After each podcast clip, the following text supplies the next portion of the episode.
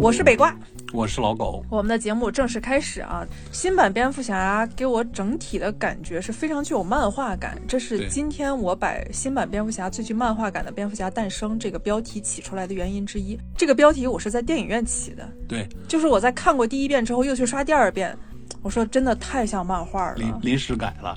对，之前我本来说是最落魄的蝙蝠侠诞生了啊，但是嗯我就给改了，我说不对，这个蝙蝠侠不落魄，他有漫画感。对，所以在此刻，我还是像常规一样，我想采访一下老狗。从小到大，其实我们看过非常非常非常多的蝙蝠侠，各种各样的影视剧和电影。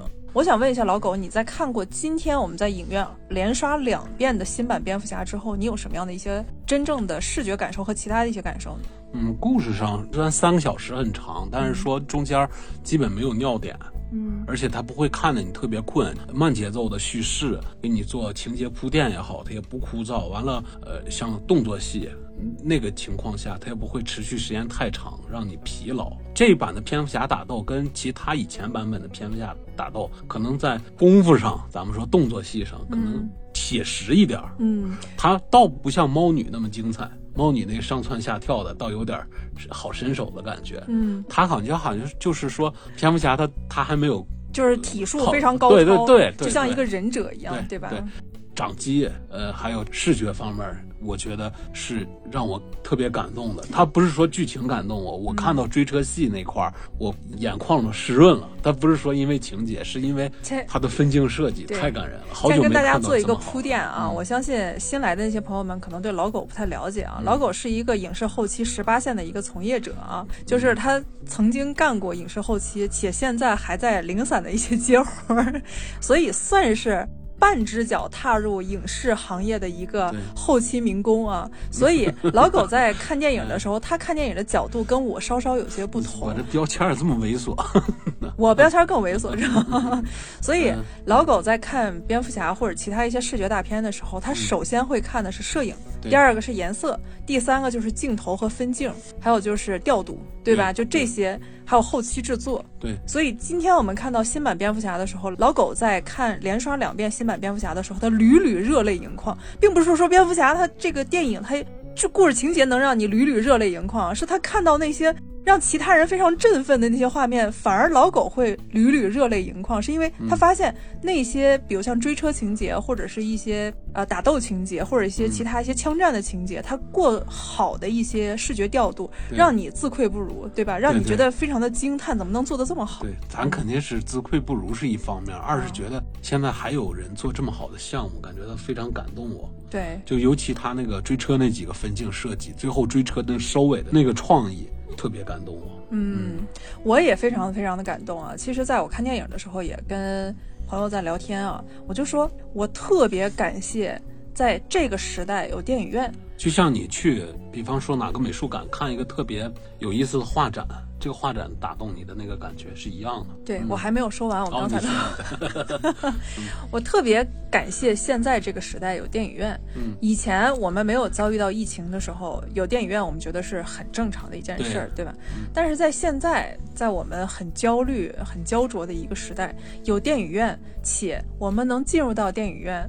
能看到如此非常棒的视觉大片，它在视听方面，然后在视觉方面，还有故事方面，都给我们极强的震撼。这种震撼反而能治愈到现在焦虑的我们，对吧？我们可以想象到，其实全球的这些观众们，其实相对来说都比较焦虑一些，嗯因为大家都会对未来啊，或者对自身呀、都有一些或多或少有一些生存焦虑。对，但是在这个生存焦虑当中，没有想到一个以暗黑题材为主，基本上没有白天的一个暗黑题材的超级英雄电影，在你看完之后却被它完整的治愈了。对，因为暗黑题材特别难驾驭。嗯。有的人做暗黑题题材做的不好的话，就让你困了。嗯，他这个暗黑题材和成调子做的特别像感觉就像漫画版的电影，嗯，倒不是说像一部特别写实或者酱油调色的那种电影，感觉就像漫画一样，每一帧配上他的那个分分镜造型，嗯，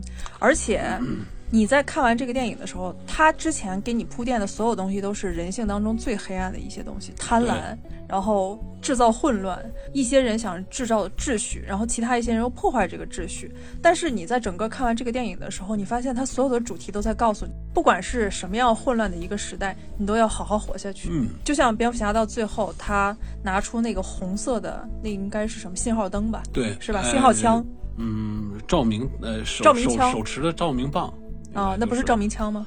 不是，因为它是像烟花一样的东西。呃，洞穴探险的时候有一种东西是一掰断了，你知道吧？它那个可能前面是美头，地上一蹭啊，对，就就着了。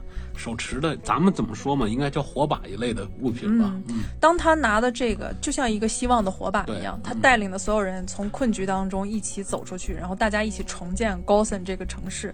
我就觉得哇，那一刻真的非常非常的治愈我。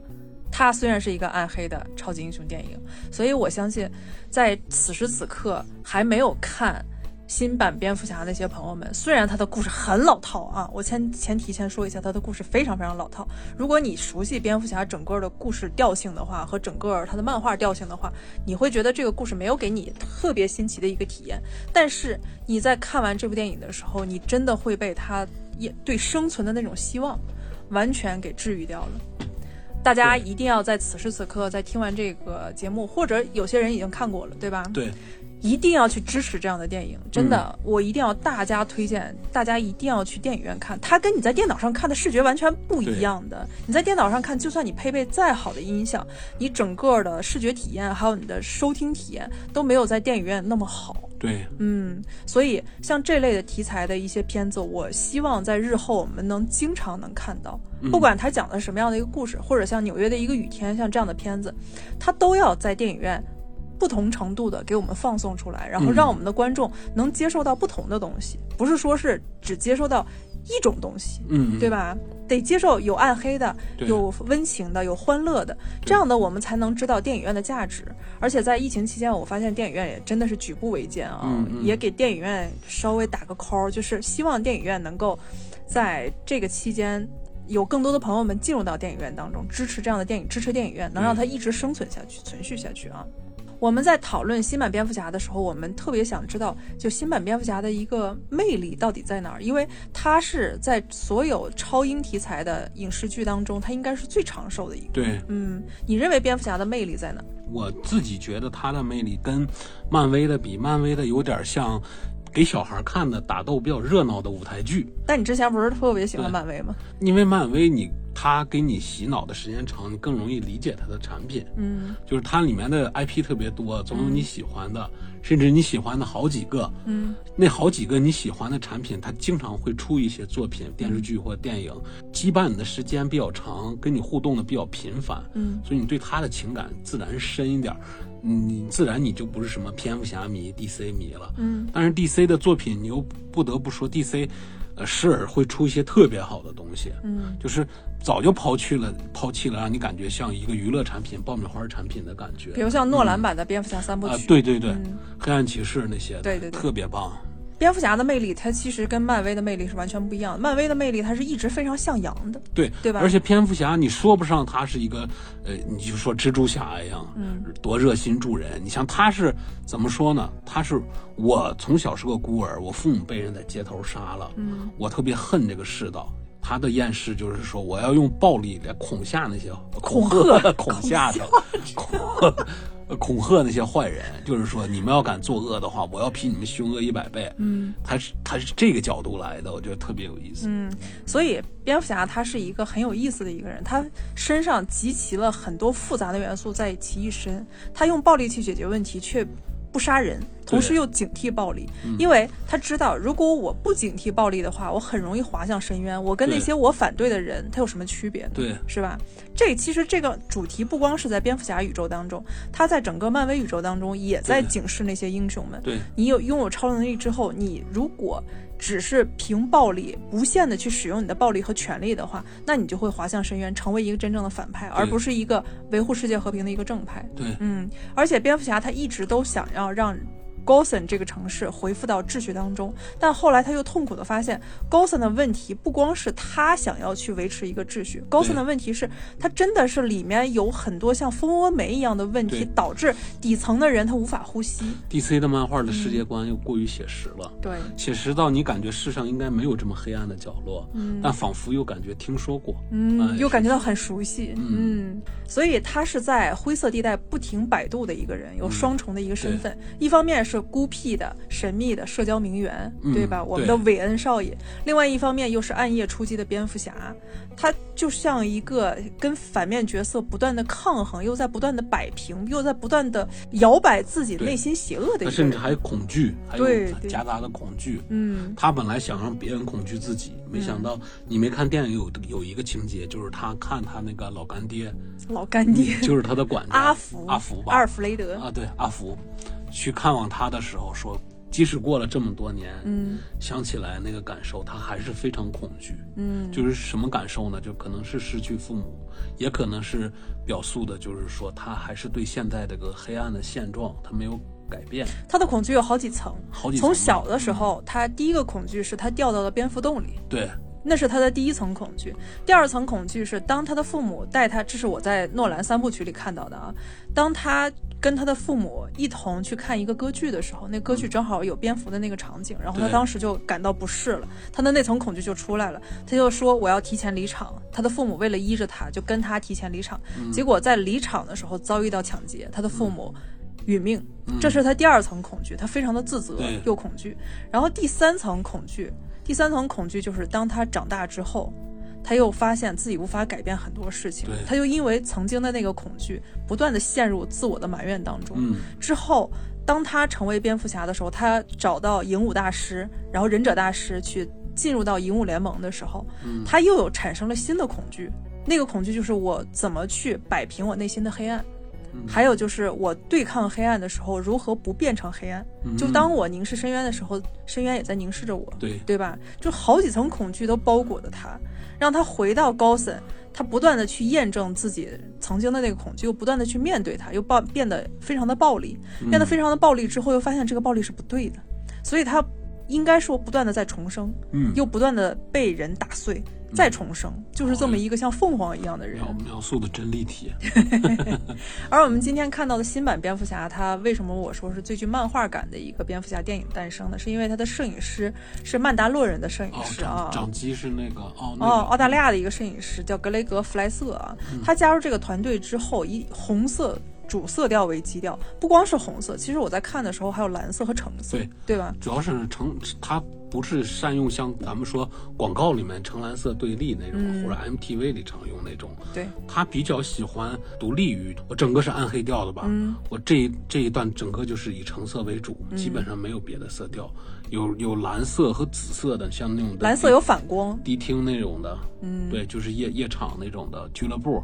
那种的时候呢，它又是又不拿橙色做对比调来勾勒，嗯，又独立的存在，这个挺有意思。为什么说这三个颜色它代表的是漫画的三种颜色呢？是因为如果你要经常看美漫的话啊，我不是说日漫，日漫你是。基本看不出来这些颜色的对调的啊！你如果经常看美漫和欧漫的话，你会发现这几种颜色是那些漫画大师经常会利用的一种三原色的一个嗯一个手段吧。因为我本身其实老狗和我身边的朋友都知道，我本身不是一个主持人，我主要工作不是主持人，画画的。我主要工作是个画画的啊，我主要身份是个画画的，而且我从小有一个很不切实际的一个梦想，就是当一个漫画家。当然，这个漫画家这个梦想。想在十差不多二十年前，就因为一次事件之后，就让我一直萎靡不振到现在。几岁了？就那个时候，高中到大学期间吧，那个时候投了很多稿子嘛，然后那些稿子，漫画那些稿子都是石沉大海了，而且丢了。有一个我最最最最认为是我最成功的一个稿子，给丢了啊。给哎呀，然后在那之后，我就想想当时在画漫画的时候那个痛苦的经历，我就再也不敢再画漫画。但是我啊，我非常非常喜欢漫画。我在看漫画的时候也有几个阶段，在小的时候你会很喜欢日漫，因为那个时候属于你那个漫画启蒙嘛。到长大了之后，你会发现，哎，欧漫跟美漫好高级，对，它更像电影。因为美漫它可能是发源的比较早，嗯，而它它发源的比较早呢，它肯定受到当时的印刷成本的控制，对，所以它用一些你像蓝色、红色、橙色。就是说大面积色块为主要的色，而且我的那个饱和度一一定要低一点，而且我的色块一定要完整一点。这样的话，我印刷出来又是彩色画册，像咱们手头有的。漫画原版书有英文版的蝙蝠侠、蜘蛛人这些，蜘蛛侠还是那种方方式。你就你数通篇，你把这一册翻完了，数不超不过八个颜色。是，就是它在印刷机制版的时候，它非常节省成本。是，而且它大量的那些线条，还有它的用色色块，它跟日漫不一样。日漫用的是网点纸。你看，你现在可能我说的全是我曾经的经历啊。你现在可能那个啥，呃，已经是海德堡那种的呃金属版。印刷了吧？对，你要是说五六十年前、七八十年前呢，那阵儿如果说彩色印刷，你没你没想起来一些旧电影里面的街边置景的海报，嗯，对吧？它也就是铜版印刷嘛，就是就是那几个颜色，基本颜几个颜色，所以他们就是失传影响也好，可以说自自幼看漫画也好，这些呃画家。就受那个东西的影响太深了，嗯，所以它形成了个独特的风格，包括就像《星际迷航》的漫画，嗯，都特别漂亮，都是那样的啊。其实刚才二狗呃老狗他说出了一个非常重要的一个信息啊，又给新标签儿。我虽然已经不不敢再碰漫画了，但是我可能在间接的还会自己画点东西，但是不不会投稿了啊。对，但是我是一个收集漫画的一个狂热的有病的人啊。我们家现在。很多的角落里，现在为什么说它堆堆不下东西来了啊？因为我们家大部分放的全是漫画，全是美漫和欧漫。我有冯索拉史奇顿的，然后有莫比斯的，然后还有我之前收集的蜘蛛侠跟蝙蝠侠的一些漫画。对，就这些漫画，我发现一个统一的特点，就是你刚才说的三个颜色，而且他们不用网点纸。对，像我之前看的日漫，它大部分的那些整个的阴影，还有它的调度，还有它的那些。里面的速度线什么的那些东西场景，它基本上都用网点纸去概括。但是在美漫当中，尤其是早期我收集那些美漫，它里面全是用大面积的，要不就是水彩，要么就是水粉，它大块的给你刷出来的那种视觉冲击力是非常非常强。而且你宫崎骏的东西，你可以理解为美术片。嗯，它如果是说是作为画册的东西。篇幅比较长的话，它倒不如像美漫那种的简练的颜色会让你舒服在哪儿呢？就是饱和呃颜色太丰富了以后，你更容易视觉疲劳。嗯，对啊，美漫那种的颜色更更简单，色块更单调一些，而且有一些物体的造型更概括一些，你会看得更轻松一点，反而把大部分的脑部精力来理解它的剧情创意和人物造型创意上。嗯，尤其是蝙蝠侠这个漫画。因为高森这个城市常年下雨，因为在漫画里也是这样的。高森这个城市确实是常年下雨，而且蝙蝠侠在出现的时候，往往都是在黑天，因为黑夜的时候它是犯罪滋生的一个时间段。每到这个时候，高森的那些路灯。漫画里是这么画的啊，高森的一些霓虹灯，然后那些路灯，它就会呈现蓝、橙、红，对对吧？这这几种颜色，然后映在蝙蝠侠或者猫女或者其他那些人物身上，就觉得哇，太好看了。直接勾了个边儿。对你把这些东西直接放在电影当中，你就会觉得特别特别的熟悉，而且极为复古。尤其是蝙蝠侠在送猫女，就今天我们看到新版蝙蝠侠。蝙蝠侠在送猫女送行最后的那个阶段，蝙蝠侠不是通过他的摩托后视镜看到猫女远去那个场景，那个远去的场景跟漫画里是一模一样的。我天呐，我当时都快哭出来了啊！我是一个漫画迷啊，希望大家也去看一下蝙蝠侠的一个漫画，真的很有意思啊。我们再说，除了他刚才在摄影上致敬了蝙蝠侠以往的那些漫画，他在音乐上其实也比较复古一些。我们都知道，之前先入为主，我们最喜欢看的镜。而且刷了 N 遍的诺兰版的蝙蝠侠，它是汉斯季默配乐。对，汉斯季默的那个音乐就好比挖掘出来的那个水晶头骨，完美、圆润、磅礴，对吧？催眠？不不不，一点也不催眠，不催眠，非常的磅礴，非常的完美，非常的圆润，你就觉得人类怎么能做出这么好的音乐？但是如果没有诺兰那么好的导演的话，汉斯季默的音乐是特别抢戏的。对，对吧？但是今天我们看到的新版蝙蝠侠，它的音乐的。主笔人是《危机边缘》曾经的一个音乐创作人，叫迈克尔·吉亚奇诺。他为这个影片作曲的时候，他其实致敬的很复古的一些元素。你有没有听到他的音乐很像早期约翰·威廉姆斯的那个音乐？哎呀，这个我不懂。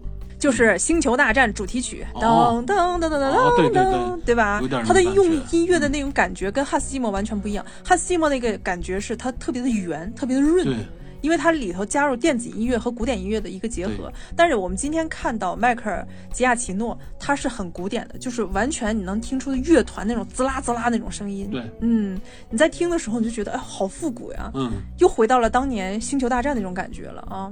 在这里，除了刚才他把音乐做得特别好，而且而且导演和观众其实挺认可的啊。嗯另外一方面就是他还加入了一些早期的一些复古音乐，比如像涅槃乐队一九九一年的歌曲《Something in the Way》。哦，对吧？这也是一首经典歌曲，不光是音乐和摄影古典，连服装也比较古典，甚至不太精良。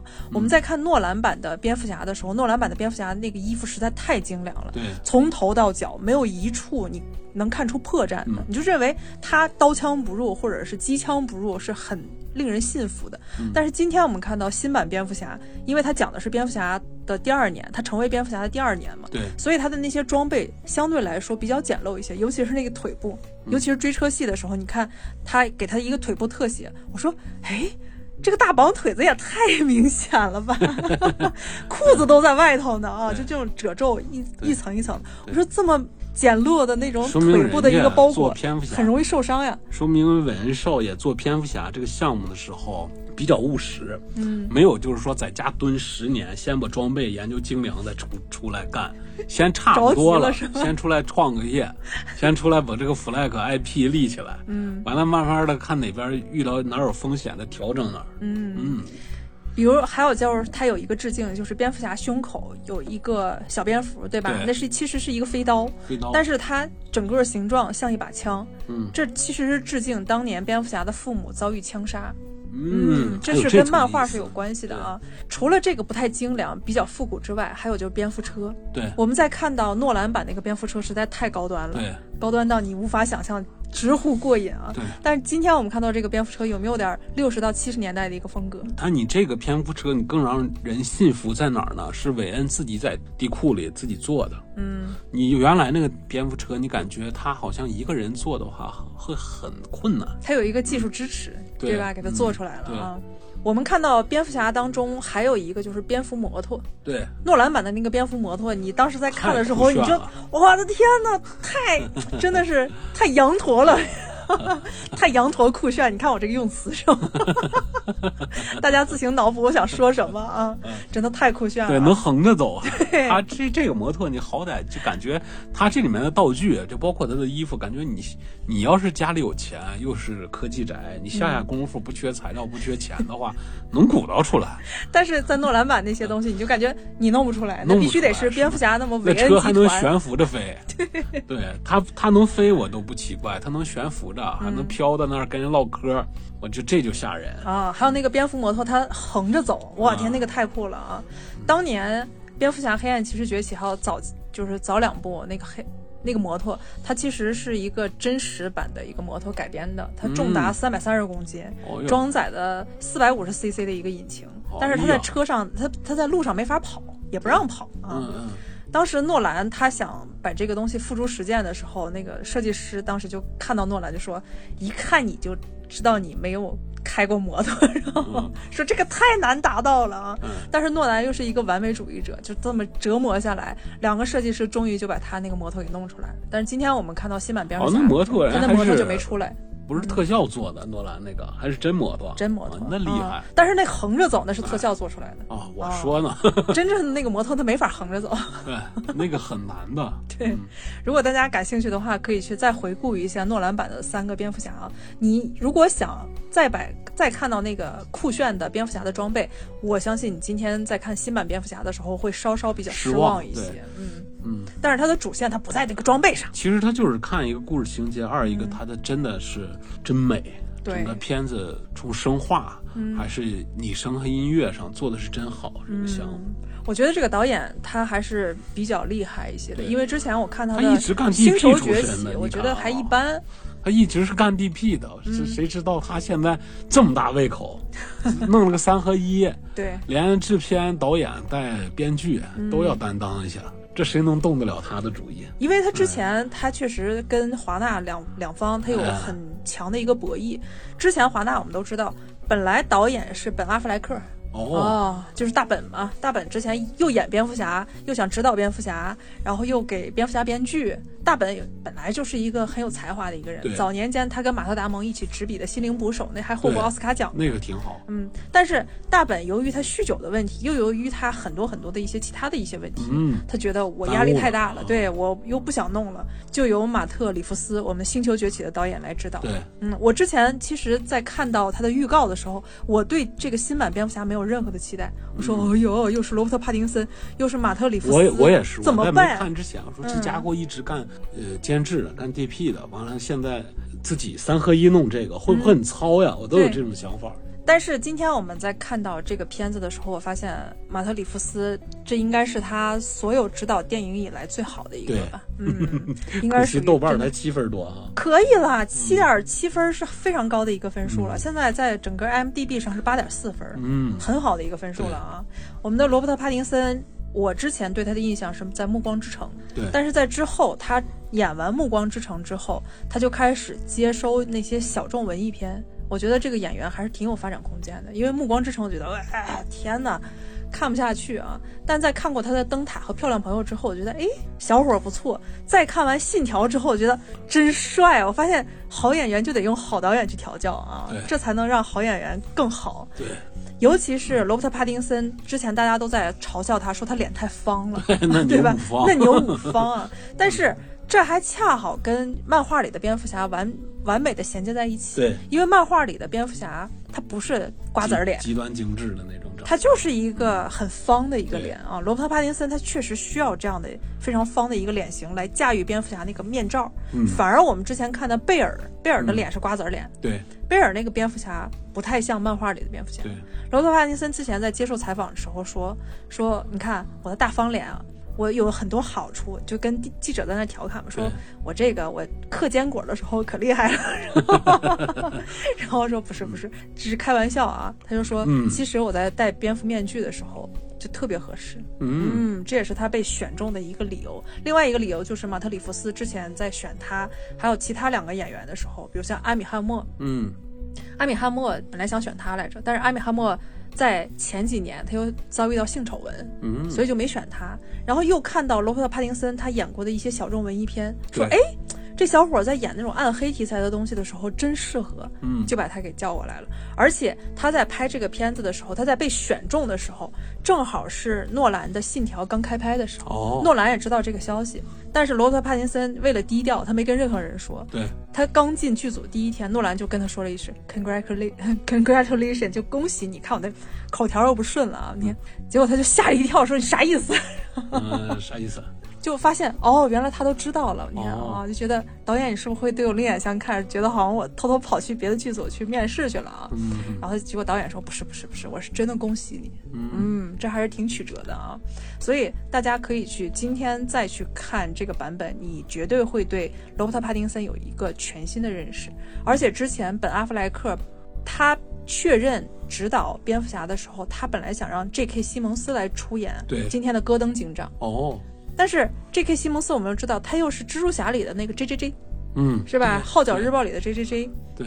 本阿弗莱克在卸任的时候，他那个 J.J.J 就没了，对，他只能去演蜘蛛侠里那号角日报里的 J.J.J，对，挑一个干。对，如果两个要是平行出现的话，就这个的话，这个戏份更高一点。那个 J.J. 出镜毕竟少。他之前其实一直跟本阿弗莱克一直合作，对他来回串，对观众也不友好，因为观众相隔不到几个礼拜，看 看他容易容易适应不了。一个演的贼贱的一个，一个演一个贼正义的，嗯，适应不了。由于这个片子现在北美它整个的票房口碑是非常非常的不错的啊，所以华纳宣布继续制作两部续集电影，另外有两部衍生剧正在开发阶段，计划将于 HBO Max 首播，以企鹅人为主。这个故事线于一九八三年的八面人，就取材于八面人，讲述企鹅人的一个崛起的经历。我们还是挺期待的，因为这版蝙蝠侠确实我们很喜欢，非常非常的喜欢啊。这个蝙蝠侠，今天我们看到新版蝙蝠侠，当然他必须得致敬早期的漫画，就是《蝙蝠侠自我》这部漫画，同时他也致敬了蝙蝠侠，也就是华纳的一个镇公司之宝的漫画，就是蝙蝠侠第二年哦啊，就把这些东西全都取材进去了。关键是，其实，在开头的时候，我又看到了很多熟悉的东西啊。我其实自己不是收集了一套蝙蝠侠的漫画嘛？对，嗯，像《蝙蝠侠：罪恶之战》，它里头的漫画里面开篇的第一个故事就是讲述蝙蝠侠在干倒了一个黑帮之后，他发现那黑帮的人杀害了一个非洲裔男孩的父母，那个男孩非常的可怜。蝙蝠侠在看到他的时候，觉得能联想到自己曾经失去父母的那个惨状。嗯。蝙蝠侠就跟他凝视了很久，你看这个像不像我们今天看的新版蝙蝠侠？蝙蝠侠在看到那个市长的儿子的时候，他跟他凝视了很久。另外，他就后来就发现，这个小男孩，这个非洲裔小男孩，在失去父母之后，又成了另外一个黑帮的一个帮手，因为他的生存嘛。对。蝙蝠侠在看到他的时候，两个人就特别无奈，又凝视了好久。嗯。就这个场景挪到了今天我们看到新版蝙蝠侠的开头。对。新版蝙蝠侠开头不是有一个非洲裔的小孩画了一半的脸？对。他一直。其他人都在鼓动他去欺负一个亚裔的一个乘客，是吧？他就不敢动手，最后蝙蝠侠把他给吓跑了。其实这个情节让我想起我收集的那个漫画《蝙蝠侠：罪恶之战》那一段儿。对，我觉得他肯定也是致敬了那一段啊。嗯。除了这个，在新版蝙蝠侠当中，他一直在强调就是“老鼠”这个词，嗯，就是线人嘛，就里面一个最重要的一个 boss 叫老鼠，他们给他起了一个外号叫老鼠。其实这个让我想起了早年间我在读约翰·勒卡雷，一个著名的冷战间谍题材小说家，他在写的《郭将裁缝士兵间谍》当中，他们不是一直在找隐藏在军情六处当中的那个鼹鼠吗？对，对吧？你看这个老鼠跟鼹鼠，它其实。差不多，差不多，所以就这个设定，我觉得也是借鉴了，都是打洞生活的。对，那个鼹鼠就是他们隐藏在里头，苏联间谍嘛，对对吧？而且谜语人在折磨杀害警察局长的时候，就开篇的时候，就有个叫皮特萨维奇，那是警察局长，对，他被谜语人抓起来。在折磨他的时候，不是放了一个老鼠筐吗？里头全是老鼠，在啃食他的脸。对，这个像不像《一九八四》里温斯顿最终被思想警察抓住之后折磨的那个样子？是吧？是像。你看，能看出很多很多的一些致敬梗啊。嗯，这就圆满的让这部电影。不像一个缝合怪，反而能让你看出很多很多经典的东西。对，嗯，如果他要是个缝合怪的话，他的故事讲不好，故事讲不好你就觉得什么东西啊，全是缝合的。对，但是如果他故事讲的非常非常好的话，你就会会心一笑，觉得很有意思啊。D.C. 的总裁他曾经在漫展上就透露说，新版蝙蝠侠因为跟之前你们看的所有的蝙蝠侠的故故事主线不太一样，对，因为他把蝙蝠侠布鲁斯韦恩的母亲画到了阿卡姆家族，嗯，又把很多很多的一些角色跟之前我们看到的老版蝙蝠侠完全不一样，所以他说这是我们蝙蝠侠的二号宇宙。他们也开始玩宇宙了啊！就遇事不决，量子力学，然后主线侧漏多元宇宙嘛。现在大家都在玩这个。就自从漫威影业出现了之后，很多人都在扩展自己的宇宙啊。编不好不好编的话，就来个传送门。对对对对对对对。可能有一天我们也能看到三版蝙蝠侠同时在一起啊。对对对。如果大家在看新版蝙蝠侠的时候，你大骂说这个蝙蝠侠怎么有很多东西跟我以前看的不一样呢？怎么能这么编故事呢？迟早有一天你能看一个大巴车下来，下来一群蝙蝠侠了，打对面火车下来的超人。不要生气，不要生气，这是 新蝙蝠侠的二号宇宙，他不是一号宇宙里那个 蝙蝠侠啊，就是他的妈妈是阿卡姆家族，对，跟之前的蝙蝠侠是完全不一样的啊。我们大家大概跟大家梳理一下这个蝙蝠侠的一个剧情啊。如果你要是怕剧透的话，哎呀，管你的这个，大家其实剧透了也无所谓，因为蝙蝠侠的故事它就是那么回事儿，知道吧？透不透大家都都一样，都知道，都看过漫画，对，才差不多。从小到大，哎，在跟大家说剧情之前，我想问一下你，你小的时候看过那些蝙蝠侠，有没有印象特别深刻的？什么？你说电影什么？电影？电影的话。呃，在朦胧的岁月看过《蝙蝠侠与罗宾》，我那阵儿记不清剧情了，那就算深刻的了。哦，蝙蝠侠罗宾那个被骂的 底裤都要掉了，三块钱的电影票钱。哦，你去电影院看了啊？你开玩笑呢？我的天哪！你搞对象你不得去电影院看？这九几年了吧？那都。哎呀，那那都早期很早以前引进到国内的吧？对对。哦，我看到的是从电视上看到的，我是从中央六台上看到的。那个时候我看到的也是蝙蝠侠罗宾，还有永远的蝙蝠侠。我还看过一版，应该也是蝙蝠侠罗宾吧。我看过最不好看的，我是真有印象，蝙蝠侠大战超人，那个是真难看呀。哦，那是前几年，我都没看懂。那是扎导的蝙蝠侠系列啊，蝙蝠侠、超人、正义联盟系列。那个不能说是蝙蝠侠的独立电影，因为它没有独立，它里面穿插了好多好多角色，对对，可以说是扎导的正义联盟宇宙。哦，其实扎导在接棒整个 DC 这些英雄的时候。我也有点看不懂啊，没没看懂，不是我看的睡的不行，因为我知道它整个宇宙它具体讲点什么东西。每到扎导，尤其是钢铁之躯、超人钢铁之躯，我看的时候我在影院睡着了，你知道吗？嗯嗯。因为钢铁之躯到最后超人打斗的那个情节，它实在太……你看美美国队长系列里也有他跟钢铁侠大战的那种的主题的哪一部来？美二还是美队三还是美队二？美队三吧，好像是美队三。对，还有蜘蛛小蜘蛛侠露了一下。是不那个？对对对，美队三。对他的他虽然也是那样的，他你你看的还不错，嗯，感觉还可以。但是他那个蝙蝠侠大战超人，你能感觉到他是想把两这两个 IP 强化一下，为了未来的正义联盟铺垫一下。但是你反而就是被框进电影院，花了钱都没忍都没忍住睡着，看不进去，睡的我那天。到最后我又看到扎导的正义联盟，我再次又困了。扎导是非常好的导演啊，我提前先说一下，扎导之前我失眠有一种。我为什么喜欢他呢？我支持他是因为我早年间看过他的《守望者》，我认为那是经典中的经典啊。但是扎导不知道为什么他在之后在指导超人、钢铁侠。还有正义联盟之后，对，哎呀，特别助眠，你知道吗？特别厉害，他那个适合卖的足疗店去的电影。我想跟你去导一下我早期看过的蝙蝠侠的电影。对，早期看过的蝙蝠侠电影是我在小屁孩时期看过的电视台他转播的，就后来转播的那些 DVD 版本。对，我看过的所有的蝙蝠侠系列，其实基本上全都看过，除了黑白版的没有看过。对，基本全彩色版的全都看过。但是我没有记住里面蝙蝠侠具体他干了什么，我只记住里面的几个反。派一个是施瓦辛格，他饰演的渐冻人，啊，激动人，我以为演的是蝙蝠侠的，吓得我。不不不，激动人反派嘛，激动人。好像有那一版。还有一个就是毒藤女，因为我非常喜欢画漫画吧，我就记得那个时候在看完那个版本的时候，我天天在纸上画独藤女，我就希望我自己也创造一个像独藤女这么有魅力的一个反派角色。嗯，但后来失败了嘛，是吧？对。所以大家也可以在之后跟我们聊一下你们早期看过的那个蝙蝠侠，尤其是那几部电影，除了诺兰版的啊，就那些反派和整个蝙蝠侠，你认为哪个版本最好呢？啊？嗯，我们现在来跟大家正式倒一下今天我们看到新版蝙蝠侠的一个剧情，它讲述的是布鲁斯韦恩在化身蝙蝠侠打击犯罪的第二年的一个万圣节，这也跟蝙蝠侠那个漫画是有关系的，因为蝙蝠侠曾经有一个漫画也叫蝙蝠侠之万圣节。哥谭市长大的唐米切尔就是他们的一个市长，被自称谜语人的男子杀害。蝙蝠侠来到犯罪现场，与哥谭警局的戈登一起合作调查，发现谜语人给蝙蝠侠留下了一些密信，而且局长刚才我说的皮特萨维奇随后也被谜语人给杀害了。嗯。再之后，蝙蝠侠与戈登在调查的过程当中，发现谜语人与米切尔在车上留下了一个 U 盘，里面就有市长米切尔和另外一名女子同行的一些照片。就是我们都知道，政客总有一些黑历史嘛，啊，对吧？地点就是冰山会所，冰山会所里有一个非常著名的 logo，叫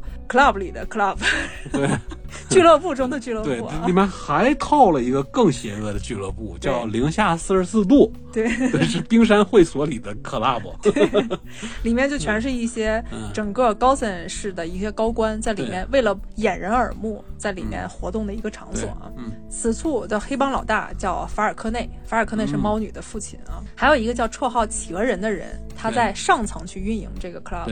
蝙蝠侠之后在调查当中与企鹅人见面，后者就表示我是无辜的啊，我没事儿啊，你千万不要找我。之后在调查过程当中，他无意中注意到另外一个女子，也就是安妮卡，就失踪的那个女子的室友 Selina Care。嗯，我们在看过老版蝙蝠侠的时候就知道，一听这个名字你就知道啊，那不就是猫女吗？对，Selina。对，Selina 在回家之后就变装，想要去取回她的好友的护照，因为那个护照被存在了。已死的那个市场家里啊，这个期间两个人他又跟蝙蝠侠见面了啊，两个人就缠斗在一起，然后最最后两个人又和解，说咱们一起来寻找失踪的女孩安妮卡吧啊。再之后就很多很多的一些高官都混入其中，而且蝙蝠侠又发现谜语人又给他了很多线索。他其实，在中间有蝙蝠侠智商掉线的那么一段啊。谜语人的能力来说，他不足以直接控制那么多反派，嗯，就是那么那些高官。他呢，就是说伺机行动，嗯，他没有蝙蝠侠那些手段，但是他呢，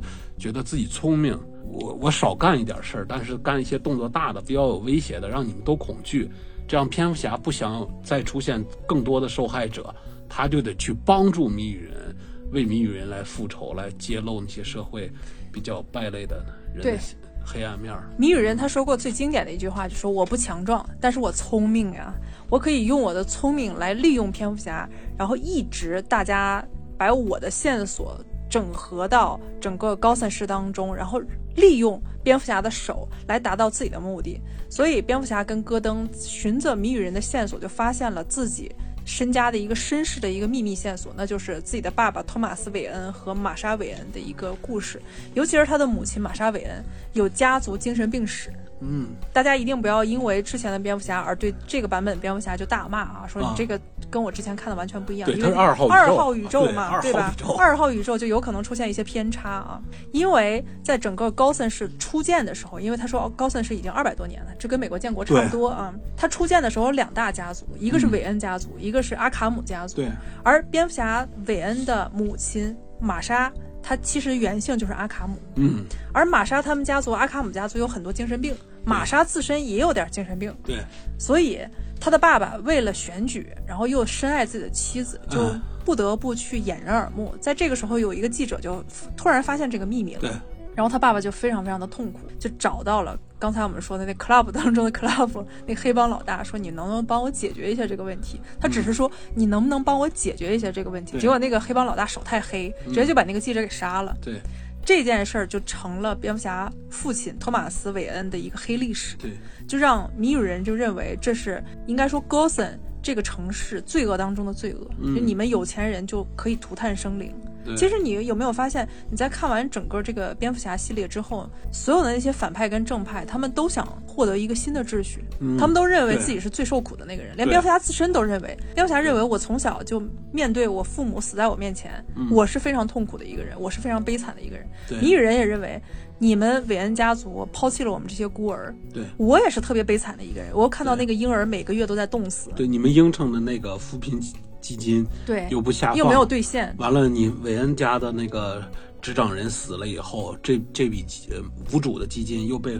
各种势力去追追逐，去瓜分他，大家都忘了还有我们这一茬孤儿的事儿。对，还有在贝恩，就是诺兰版那个蝙蝠侠，贝恩在出现的时候，蝙蝠侠也发现，哦，原来我不是最惨的，贝恩也更惨呀，是吧？都挺惨的。你看那个电影的色调，就应该没有一个舒服人。对，所以这些所有很惨、有悲惨经历的人都想在高森获得一个新的秩序。他们都认为他们做的是对的，他们做的是正义的，只不过他们用的方法不太一样。对，嗯，用了自己喜欢的方法，最解恨的方法。对，又回到刚才我们说的托马斯·韦恩这条线。托马斯·韦恩发现那个记者死了之后，他就觉得特别的懊悔，他就想挽回这件事儿，就像说我要去告发那个黑帮老大。结果那个黑帮老大说：“你想告发我没门儿！”当天就派人把他给杀了。这是一个隐。应该说一个隐藏线，在之前大家都没有讲过。嗯，这个隐藏线是二号宇宙当中的一个隐藏线，它跟其他宇宙还不一样，因为其他宇宙它讲的是蝙蝠侠的父母是被一个抢劫的混混给杀死的。对对。但在这个宇宙当中，阿福就暗示蝙蝠侠说，有可能是被那个黑帮老大派人装成一个抢劫犯，把你父母给杀死了。嗯嗯。为了去掩盖他犯罪的一个事实。对。所以就这些事儿。当然，谜语人不知道了。谜语人不知道这些事儿，但谜语人就认为韦恩家族违背了我，让我看到我很多同伴，那些孤案同伴死去。我认为你们家族是特别邪恶的，嗯，所以他要去污蔑他这个家族，要去捣毁整个高森市曾经的那些权贵。对，嗯，这是谜语人他想要达到的那个目的。再之后，Selina 也就是我们的猫女，她又干掉了，应该说是搬掉了自己的父亲，也就是刚才我们说的那个法尔科内大黑帮老大。对，嗯，再之后。蝙蝠侠在抓到谜语人之后，他才发现，哦，谜语人原来这么深藏不露呀！原来他曾经经历了这么多东西，而原来他拿我的手借刀杀人了。嗯嗯，蝙蝠侠觉得特别特特别的懊悔，而且中间我刚才说，蝙蝠侠有智商掉线的那么一段，谜语人不是不断的在给他暗示嘛，就说老鼠然后再之后又给他提示是带翅膀的老鼠。我第一个想到，这不就是蝙蝠吗？对，然后蝙蝠侠竟然说是企鹅吧？他就是想鬼扯一点剧情 出来。我当时觉得特别不行，脑子里不断的在回旋，我说这说的就是蝙蝠呀。然后就是蝙蝠侠跟戈登两个人硬把这条线给闹到了企鹅人身上，在追逐企鹅人的过程当中，又不断的不断的反转，到最后他才发现，哦，谜语人他说的这个带翅膀的老鼠就是我蝙蝠侠自己，然后就是我韦恩家族的布鲁斯韦恩。最后最后，谜语人他自己又设了一个非常非常大的一个局，他炸了整个高森市的几个重要的，应该说是枢纽。这个枢纽导致，因为他们是一个海滨城市嘛，对，这个枢纽导致附近的那些海水就侵入到城市当中。主要的几个堤坝，嗯，就是水位线最危险的堤坝的几个口让它炸开了，七个嘛，嗯，正好是灌水量最大的，应该从它那个图上看是那样的，对，因为毕竟它是一个很快的节奏就过去的剧情，嗯，你没有细端详，嗯，其实高森是它设定。设定是在一个海边城市，我之后跟大家详细说一下。而且挺像纽约哈。对对对对，谜语人会认为他其实谜语人之前给蝙蝠侠那些暗示，其实暗示的是蝙蝠侠你跟我是一起的，咱俩要不一起干一番事业吧，对吧？到之后谜语人发现我跟蝙蝠侠不是一路的，嗯，然后蝙蝠侠竟然去拯救了这些人，让谜语人非常痛苦，所以你就从这儿你就看出来谜语人是个真正的疯子。他那个是高智商的疯子，他在看到他所有的计划失败了之后，所有人还团结在一起，尤其高森的市民被蝙蝠侠拯救了之后，他重生的那个状态之后，谜语人他发出了。歇斯底里的尖叫，嗯，然后这个尖叫又引发了旁边阿卡姆精神病院旁边那个病房小丑的一个嘲讽，然后小丑说：“咱俩要不交个朋友吧？” 我怀疑在第二部出现蝙蝠侠的时候，小丑会正式登场。对，嗯，这是一个引子啊。我们先说一下高森市，哥谭也被译为是哥谭市。哥谭市是蝙蝠侠的一个故乡，正如大都会是超人的故乡。两位超级英雄经常在这两个城市协同作战，在。早年版的一个漫画书当中，哥谭市与大都会之间的距离并不确定，但是可以确定的是，两座城市的距离都在驾车可以抵达的范围之内，就很快就能抵达。嗯，这两座城市经常被设定于特拉华湾两岸的双子星城。哥谭市一般位于新泽西州，而大都市大都会则是特拉华州。嗯嗯嗯，在蝙蝠侠一九三九年登场之前，哥谭就已经成为纽约市长久以来被人熟知的一个昵称。昵称啊，原名取材于纽约的一个绰号叫高森，也叫愚人村或者是蠢人辈出的一个村子啊。因此，高森。珠宝店和许多纽约市的商家名称都有高森的两个字，对，就纽约经常会用这两个字。对，这个昵称在十九世纪时开始流行，官方确定地理位置是新泽西，但常年下雨又像西雅图，对，像不像西雅图？是吧？但是它整个那个呃城市风貌又像东岸，对，对，它混乱感又像底特律，对。哥谭市位于群岛之上啊，是 DC 宇宙当中美国最重要的一个经济中心。哥谭市重要的行业包括制造业、运输业、金融业。此外，该市还拥有大量的博物馆、珠宝店和画廊为代表的艺术行业。对，就可以见到高森有一有点像早年间的底特律，就非常的发达，因为它的工业非常的发达嘛。但是后来它又落魄了，对，所以各方势力都在争抢这块地盘。对。高森是擅长制作巨型的新奇道具啊！除了商业海湾之外，高森还拥有海军造船厂，他还有军方的一个背景。对，在新蝙蝠侠讲述当中，高森是有两大家族。刚才我说了，布鲁斯韦恩的家族，韦恩家族和母亲玛莎代表的阿卡姆家族，阿卡姆精神病院的所有者。但是在原著漫画当中，就是第一个宇宙，现在我们说的第二个宇宙，第一个宇宙当中，他所有者不是他妈妈，他所有者是叫。艾玛迪斯·阿卡姆啊，是另外一个人。在第一个宇宙当中，哈利·奎因就是小丑女，就曾经是这所精神病院的主治医师，在治疗小丑的过程当中就爱上了他。哦，这挺有意思的啊。我们再来看一下，它这里有一些比较有意思的一些信号啊，比如像谜语人在给蝙蝠侠在设置那个谜语的时候，不是就是有翅膀的老鼠，他用西班牙语弄出来，我不会念啊，但是他有一个网址。这个网址特别有意思，在早期的宣传当中，大家是可以打开这个网址的。哦，它真的跟电影当中是一样的。对对对，大家就可以就像早期那种。里面有 AI 跟他对话。对对对对对。有 AI 简单的问题，你问一些跟电影相关或者跟那个这个整个 IP 线索相关的，嗯，就像机器人问答似的，对对对，给你搞。它可以打给你。但是在今天我们就打不开这个网址了，可能就是因为你宣传已经宣传期已经过了，对，所以他就把那个网址给废掉了啊。大家如果感兴趣的话，可以看看他们早期的一些宣传物料，还是挺有意思的啊。还有一个就是很多人没有看懂的一个东西，就是谜语人在第九个谜语，他在跟蝙蝠侠说说什么东西既黑又蓝。他这个蓝其实代表的是忧郁，对，还死气沉沉，对，还死气沉沉。他就是问了这么一个，然后蝙蝠侠也懵了，所有的观众也懵了，啥呀？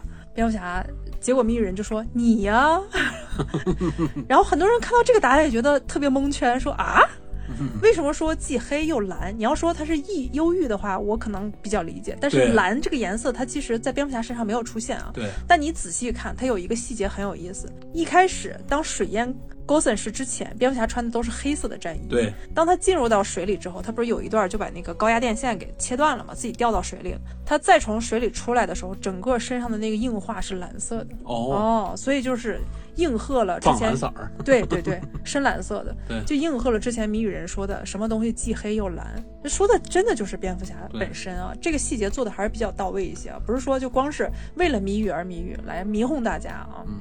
我们再来看一下蝙蝠侠形象的一个起源和改编电影吧，这是我比较感兴趣的一点。有点意思。很多人都特别想知道蝙蝠侠到底是从什么时候开始起源的。嗯。他其实最早华纳的蝙蝠侠是一九三九年，对，侦探漫画二十七期出现的。一九三九年，大家可以想象那是什么年代啊？萧条时期，特别萧条的时期啊！我发现好多这种英雄、超级英雄类漫画，全是大萧条时候出来的。嗯嗯，它由比尔·芬格和鲍勃·凯恩共同打造出来的蝙蝠侠，因为之前他们在华纳之前，他创造的是超人，超人特别特别成功，嗯，所以他们说，在超人之后，我们要不要再弄一个跟超人差不多魅力的一个角色？他们说，哎呀，那超人已经是满级了。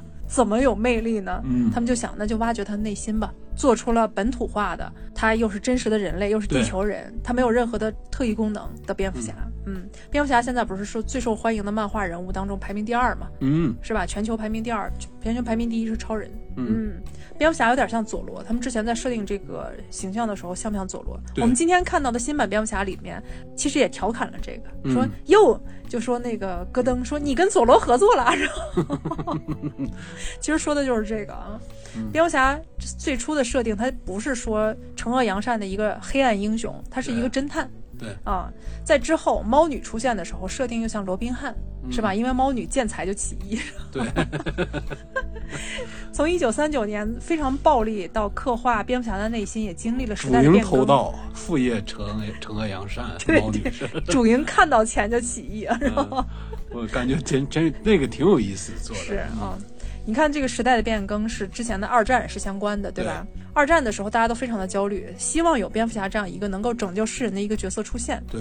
尤其是那个时候有美日战争，对珍珠港事件，然后大家就觉得有蝙蝠侠这么一个人去打倒那些非常邪恶的那些派系的人啊，所以早期的蝙蝠侠的影视剧，尤其是一九四三年的蝙蝠侠影视剧，它里面有很多有关那个日本一些元素，就是打击日本那些什么间谍呀、博士呀、邪恶的人的一些元素啊。到一九四九年的时候，这个元素你就用不了了。嗯，一九四九年出现了蝙蝠侠与罗宾。然后这个时候的这是漫画啊，他在经济危机时拯救了焦虑的民众，但是在一九四九年之后就出现了盛世婴儿潮。对，婴儿潮打完仗以后，他们缺人，嗯，完了经济又好，二战发财发的工业又上来了，所以特别缺人，大家女性又有工作地位了，嗯，所以家庭收入高了以后造人造的特别狂，嗯，大家都非常的忙碌，想要建设国家，然后照顾孩子，漫画就进入一个低潮期，对，因为不焦虑了嘛，大家都非常的高兴啊。进入低潮期之后，很多的那些家长说：“哎呀，蝙蝠侠这个漫画对我的孩子不好，对我拒绝让我的孩子去看蝙蝠侠这漫画，因为它里面暴力的东西太多了，我认为他会教坏小孩子的，所以。”很多的一些漫画编辑，他接收到上面的一些命令之后，和民众的一些反应之后，他就想改一下，对，改一下蝙蝠侠。到一九六六年的时候，蝙蝠侠又一个剧集出现了，这个就很傻、很搞笑、很低龄，里面还有李小龙的一个客串，而且蝙蝠侠还在里头尬舞，你知道吗？还要教小朋友按时吃饭，要多吃蔬菜哦，特别特别的傻啊。所以这个版本出现之后，大家觉得，哎呀，你这个东西还是不要再拍了，太可怕了，实在是。你随便弄个别的，哪怕好，你不能毁 IP 呢。再之后就没有人再敢拍蝙蝠侠任何的一些剧集了啊！到一九六九年，华纳并购了 BC，呃 DC，华纳那个时候还是并购 DC 还是挺早的。对，没有想到，我还一直以为是九十年代呢，其实是六九年的时候就已经并购了。早缺钱了，他们就。漫画界好像低迷的时候，好像漫威也是，是吧？嗯，都是差不多那那个年代左右。卖了不少东西。对，在一九八六年的时候就出现了漫画《黑暗骑士归来》，也就是说，蝙蝠侠在经历过很多事情之后，他又回来了。这个漫画它就呈现了蝙蝠侠的内心，它又有古典英雄般的蝙蝠侠。蝙蝠侠元年和致命玩笑这些经典的漫画，在这个同期就出现了，就成为整个 DC 和华纳他们的镇店之宝。嗯嗯，到现在为止都是非常非常经典的几部漫画啊。在经历了整整二十三年之后，蝙蝠侠影视的空档期，整整二十三年没人敢拍啊 任何一个蝙蝠侠的 影视剧。一九八九年，他们就找到了哥特系导演蒂姆·波顿。嗯。就是我们都看过《断头谷》《僵尸新娘》，都是他拍的啊。蒂姆·伯顿他为什么叫哥特系导演？因为他老会拍一些暗黑的东西，黑暗的东西。对，蒂姆·伯顿就找来了迈克尔·基顿。迈克尔·基顿，如果你不太熟悉这个名字的话，你看《蜘蛛侠：猎鹰》秃鹰，秃鹰，对，秃鹰那个角色就是迈克尔·基顿。哦哦，啊，他其实，在拍蜘蛛侠，尤其是荷兰弟蜘蛛侠版的那个那个版本的时候，秃鹰跟蜘蛛侠两个人在对话的时候，其实有那么一段特别有意思，因为他是经典的一个蝙蝠侠的角色。嗯，当时蜘蛛侠跟他有一个即兴的对话，蜘蛛侠说：“我是蜘蛛侠。”然后被已经被囚禁的秃鹰就来了一句：“我还是蝙蝠侠呢。”其实他这句话没有说错，后来被剪掉了啊，在花絮里出现了。这句话真没说错，因为他之前确实是蝙蝠侠啊。对，迈克尔基顿主演的这个蝙蝠侠上映了之后。黑暗的英雄蝙蝠侠正式开启了，大家发现哦，原来蝙蝠侠他有这么多黑暗的内心，但是他真有魅力。黑色的蝙蝠战衣成为日后蝙蝠侠的一个标志，因为早期我们看到的那些蝙蝠侠影视剧，他都是裤衩内外穿，就跟超人似的，特别特别丑，然后底下再穿一个丝袜，你知道。当我们看到这个版本的时候，它就有非常好的量身的一个战甲出现了啊！对对对，不光是有迈克尔基顿的经典蝙蝠侠出现，杰克尼克尔森这个国宝级的演员，他出演了经典的小丑，癫狂不按常理出牌的那个样态，让很多人汲取了灵感。比如像一九九四年吕吕克贝松的经典电影《这个杀手不太冷》，加里奥德曼饰演那个反派，就一出场特别的癫狂，听着古典音乐然后杀人，就带点那个小丑的感觉。对，他其实我觉得他就是借鉴了当年杰克尼克尔森的经典的小丑。对。到一九九二年，由于上一个蝙蝠侠他特别受欢迎，而且票房大卖，华纳再度与蒂姆伯顿波顿合作，而且把他的那个整个的预算加码了，说行，给你更大的权限，给你更多的钱，让你再造巅峰。结果这一次，由于权限太多，蒂姆波顿就玩开了，你知道吗？就让整个这个蝙蝠侠有很多很多更暗黑、更哥特的一些东西出现了。这就是我们看到的蝙蝠侠归来。对。这版蝙蝠侠虽然口碑跟票房一般，嗯，但是这里有很经典的米歇尔·西弗饰演的猫女，嗯，也是非常经典的一个角色。还有肥胖的企鹅人，这个企鹅人的形象跟今天我们看到企鹅人形象是完全一样的。对，嗯，在这个版本当中，蝙蝠侠成为被民众仇恨的一个目标，这就解释了我们今天看到蝙蝠侠为什么警察跟民众都比较惧怕他。对，开篇的时候特别抵制他。对你那个时候还问我说，警察为什么这么怕他？嗯，这其实跟漫画跟早期这个蝙蝠侠归来是有关系的，因为蝙蝠侠他很多时候被媒体，然后被那些反派他断章取义，对，就让民众认为蝙蝠侠也是那个反派，对，让警察认为你妨碍我们的工作，而且你确实是一个恶人，所以警察非常非常的恨他。对，就跟特别写实，像现实中特别受人敬仰崇拜的，未必是什么好东西。对，完了，呃，被大家都唾弃的，也未必就是真的那么罪恶。嗯，在这个版本之后，由于它票房滑铁卢，所以华纳就抛弃了蒂姆·波顿。蒂姆·波顿在创作上也跟华纳产生了分歧。蒂姆·波顿在出走之后，迈克尔·基顿也出走了，说我我跟我的好丽友，我们一起走啊，其他导演我不认可。到一九九五年的时候，他们就找到乔·舒马赫。嗯，指导了《永远的蝙蝠侠》，这就是我看那个版本的蝙蝠侠啊。对，里面就有金凯瑞饰演的谜语人，嗯，还有尼克尔基德曼饰演的蔡斯博士。但是这个早期的蝙蝠侠还有一个问题啊，就是所有的女性角色，不管是猫女啊，还是什么蔡斯博士，就所有这些蝙蝠侠的那些配对女性角色，要么就是感觉像春天的猫一样，嗯，要么就是符合那年代的那个等待蝙蝠侠去拯救市场嘛。对对对，它完全是没有任何起到起承转合的一个作用。没点色儿谁看呢？那年代。这里面有克里斯奥康纳饰演的罗宾。对。啊，他之前我非常非常喜欢他，早年间差不多二十多年前，我特别特别喜欢他，因为看完《闻香识女人》，我觉得这个小伙长得太帅了。他竟然 PK 掉当年的莱昂纳多·迪卡普里奥，得到罗宾这个角色啊。对。然后再往后，这个版本蝙蝠侠智商都不太高，所以这个版本也不太受欢迎。到一九九七年，乔舒马赫继续指导蝙蝠侠罗宾，只不过主角就不是刚才我说的那个版本的方基莫，因为方基莫觉得，哎，我实在演的也不太好，而且导演也不喜欢我，我们互相拉黑。对，乔舒马克就找来了黄金王老五乔治克鲁尼，现在乔治克鲁尼已经嫁人了嘛，已经不是黄金王老五了啊。乔治克鲁尼本来他非常非常符合蝙蝠侠这个角色，因为他是那种风流倜傥的那个人，但是由于剧本的原因和道具的原因，就是凸点的造。造型，然后还有就是编剧给蝙蝠侠很多降智的东西，导致他这个版本超傻无比啊！嗯，所以乔治克鲁尼在演过这个版本之后，他就成了票房毒药了。就很多人觉得这个蝙蝠侠又傻，乔治克鲁尼你是不是也是傻呀？你知道吗？他之后就拍的很多很多东西都不太好，所以他就拍美剧去了。嗯，再之后他又回来拍电影，才看到今天的乔治克鲁尼啊。所以蝙蝠侠给乔治克鲁尼造成了很大很高的心理阴影，但是这个版本的蝙蝠侠，蝙蝠侠罗宾就是你看的那个版本，也是我看那个版本，它最好的一个就是施瓦辛格饰演的激动人，还有就是乌玛瑟曼饰演的独藤女。对，我就跟你说，我画了很多遍独藤女嘛，我特别喜欢那个角色。那我是第一次院线里看到的蝙蝠侠产品，就是九七年那个。嗯，当年还有很多超模去客串，所以它的整个养眼程度还是不错的，因为都是帅哥美女嘛。对。再之后，又是没人敢碰蝙蝠侠这个电影了。直到二零零三年，我们的诺兰导演来了，《侠影之谜》还是不错的。对对对，诺兰跟导演在二零零三年开始筹拍《蝙蝠侠：侠影之谜》，在二零零五年上映。这个版本到现在为止，我在开头的时候也说，这绝对是整个蝙蝠侠和 DC 系列蝙蝠侠当中蝙蝠侠的天花板，至今无人超越。到今天的新版蝙蝠侠，它也是无法超越诺兰版的蝙蝠侠，因为它里面有很多哲学思考的东西。对。我在上一期节目当中，我们跟嘉宾也说了嘛，像布莱恩也说了，我说，在看过这三个版本，我们都无法让它当成一个超级英雄电影去看，嗯，我们可以把它当成一个艺术电影去看，它真的是层次太丰富了啊。到现在为止都是，你去 IMDB 还有豆瓣都都九点几分，都从来没有下过这个分数啊。直到贝尔克斯蒂安贝尔他饰演这个蝙蝠侠，经典的让人掉鸡皮疙瘩，挖掘了蝙蝠侠的内心，对抗恐惧、自责、面对死亡等主题。连尼森饰演的杜卡德引领了影武者联盟，加里奥德曼饰演的戈登。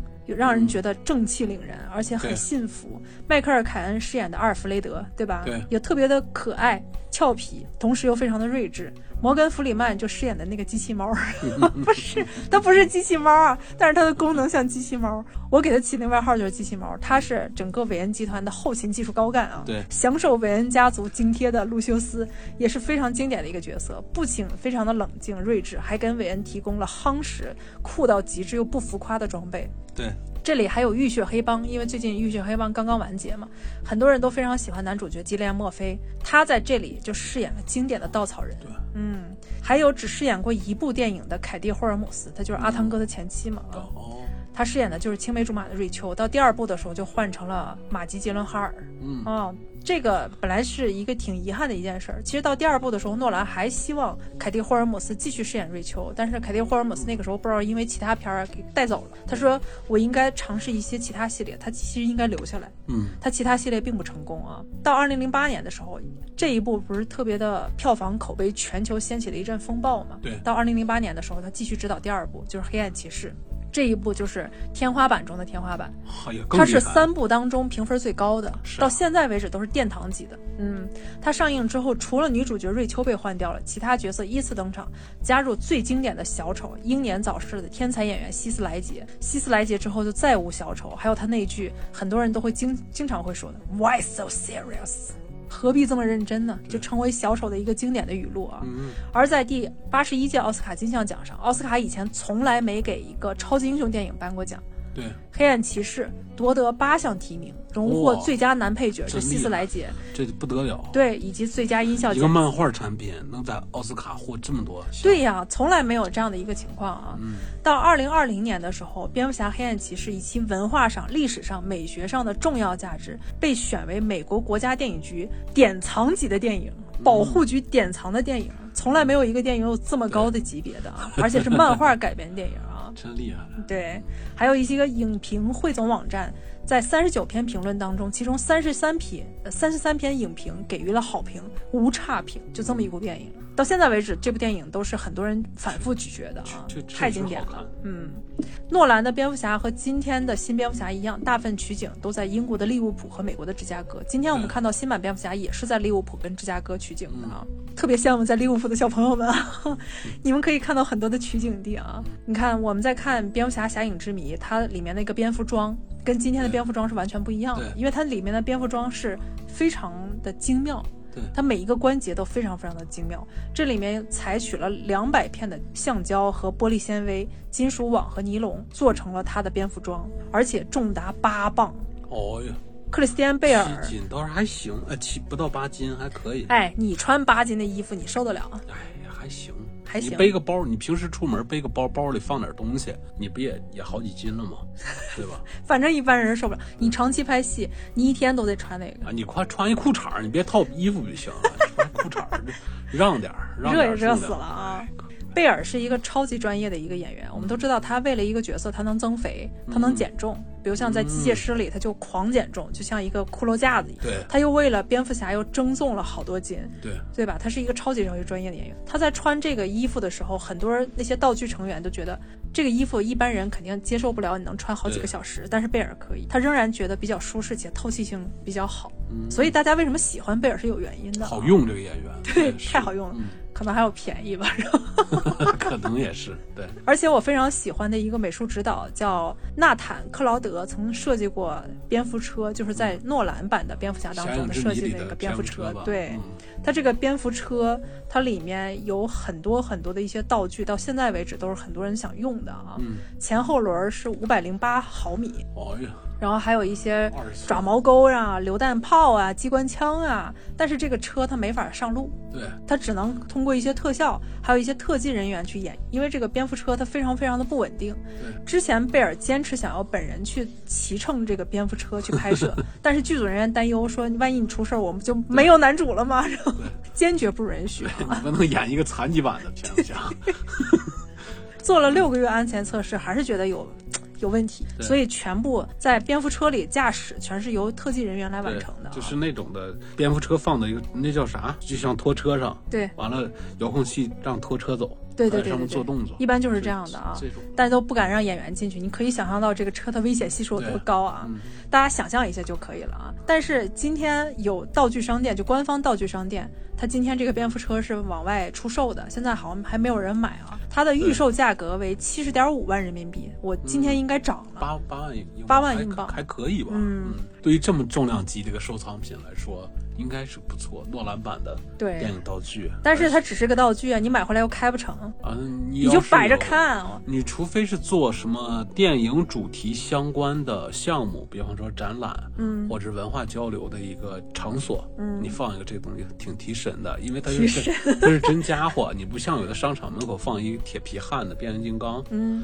对那种糊弄事儿，它一真家伙，它有来历的，对。嗯，除了这个蝙蝠车之外，我们再看一下啊，刚才我们说的《侠影之谜》跟《黑暗骑士》，它有经典的蝙蝠车，而且那蝙蝠车设计的像一个后，是吧？嗯嗯就是那个远古生物，啊后啊是吧？到二零三一二年的时候，对对对对 对二零一二年的时候，诺兰继续执导最后一部《蝙蝠侠：黑暗骑士的崛起》，再度成为票房冠军，而且这部电影在中国国内上映了，咱们还在电影院去看呢，嗯对特别特别精彩啊！它主要的角色不变，这里还加入了安妮海瑟薇饰演的猫女对。我想问你一下，就今天你看到新版蝙蝠侠跟这个版本的蝙蝠侠当中的猫女，你认为哪个版本更好一些？你说是男生喜欢，肯定是喜欢安妮海瑟薇版的，但是说咱哎呀，抛开什么所谓的男生喜欢什么魅力啊啥的，哦，不你就认为他角色演绎我觉得这个更肉头一点儿，是吧？这个就是说更。更人感觉，你看他对白啊，包包括对蝙蝠侠的给你展现的心理活动，更能说服你。嗯，感觉他更，你说的是哪个版本？就是现在新蝙蝠侠。新蝙蝠侠啊，对，从开始俩人有误会，嗯，到误会消除，这中间包含着猜疑啊什么的，都给你展现的挺淋漓尽致，淋漓尽致的，让你让你感觉不到有太突兀，感觉有太刻意的东西。像以前那个东西，你光顾看身材了，你就想不到别的了。其实你是忘了剧情了，有有可能，以前那个太漂亮了，不是太漂亮，以前那个也更丰满一些啊。我更喜欢的就是老版的蝙蝠侠黑暗。骑士崛起当中，安妮海瑟薇饰演的那个猫女，因为她不光是安妮海瑟薇的试镜，我是在网上看着了，是不是有点抢戏？那个是吧？并不详细。他设定的非常非常好。安妮海瑟薇自身是一个很大咧的一个人，对，而猫女又是一个非常妖娆的一个人。她在试镜的时候，她其实身体相对来说比较僵硬一些。这个里面的猫女她不大，没那么大咧，嗯，不那么妖娆，你也好解释，因为她毕竟从小是比较苦的环境出身的。那个也是比较苦呀，孤儿。她这个是更像吧？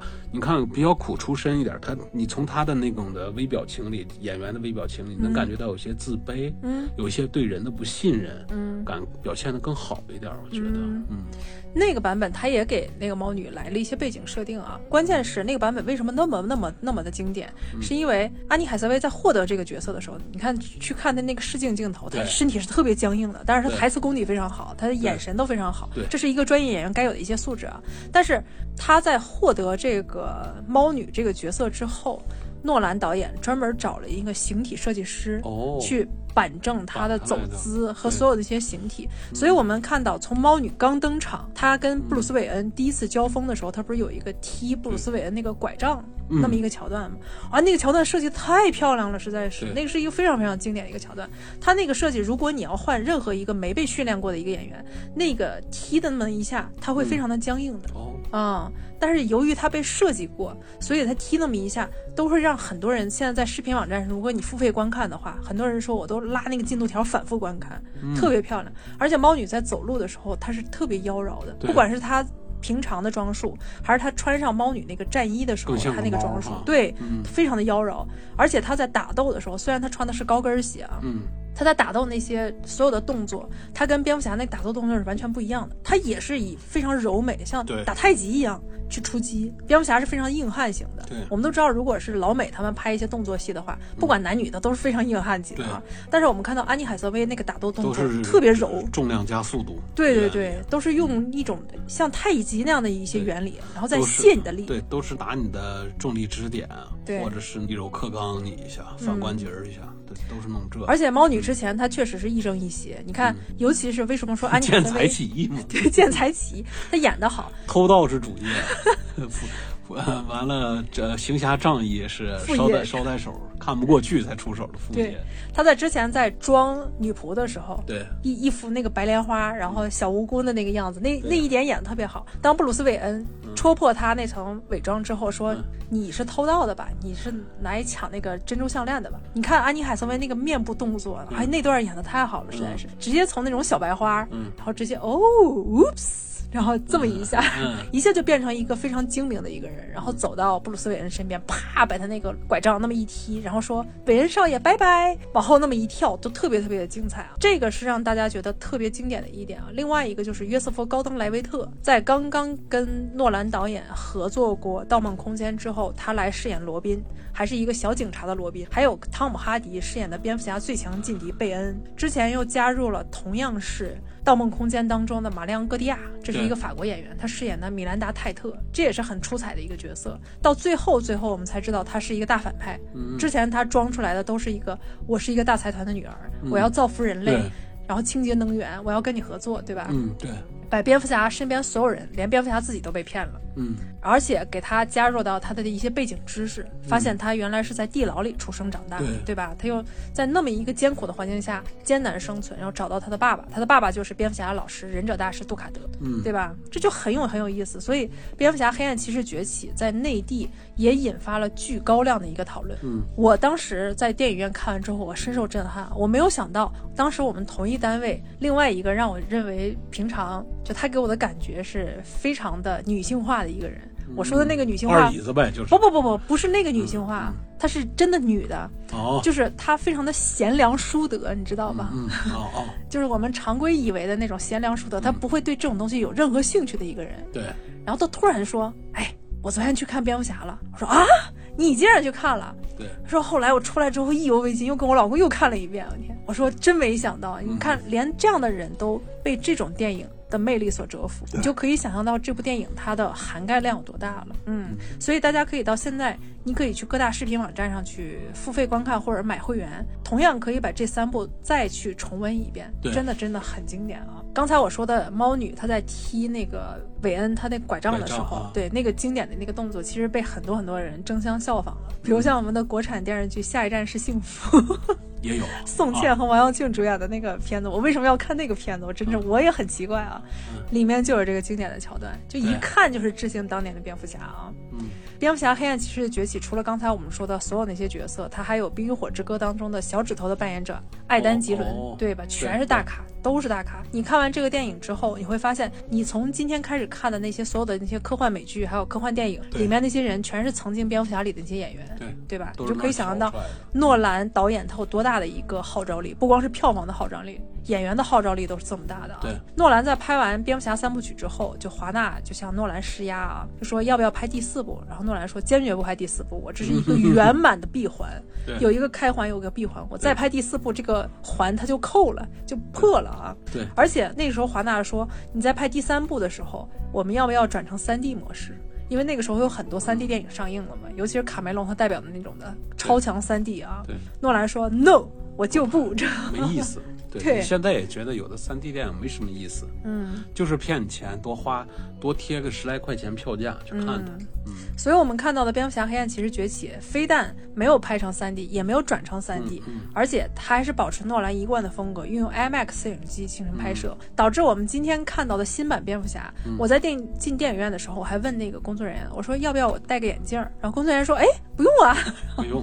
对吧？你想多了，这样好电影都不用真的去看 3D 啊，看三 D 就是让你有一些视觉方面的一些体验来，对，遮丑就是对，就是遮丑。就让让你觉得好像这个钱别白花了，对啊起码头晕了。这个遮丑心理让我想起 之前我们看到《地心游记》。